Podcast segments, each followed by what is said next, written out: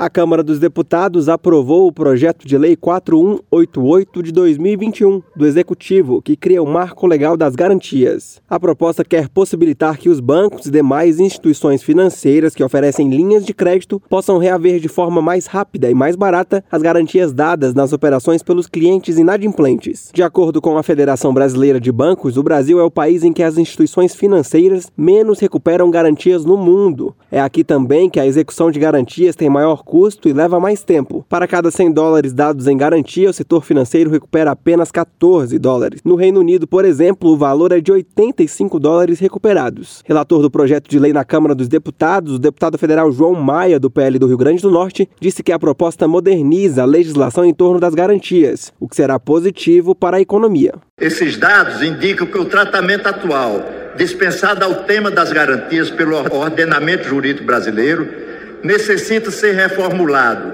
para melhorar esses números e, por consequente, reduzir os juros pagos pelo tomador brasileiro. E ter acesso a crédito barato também é um dos elementos fundamentais do exercício de cidadania financeira.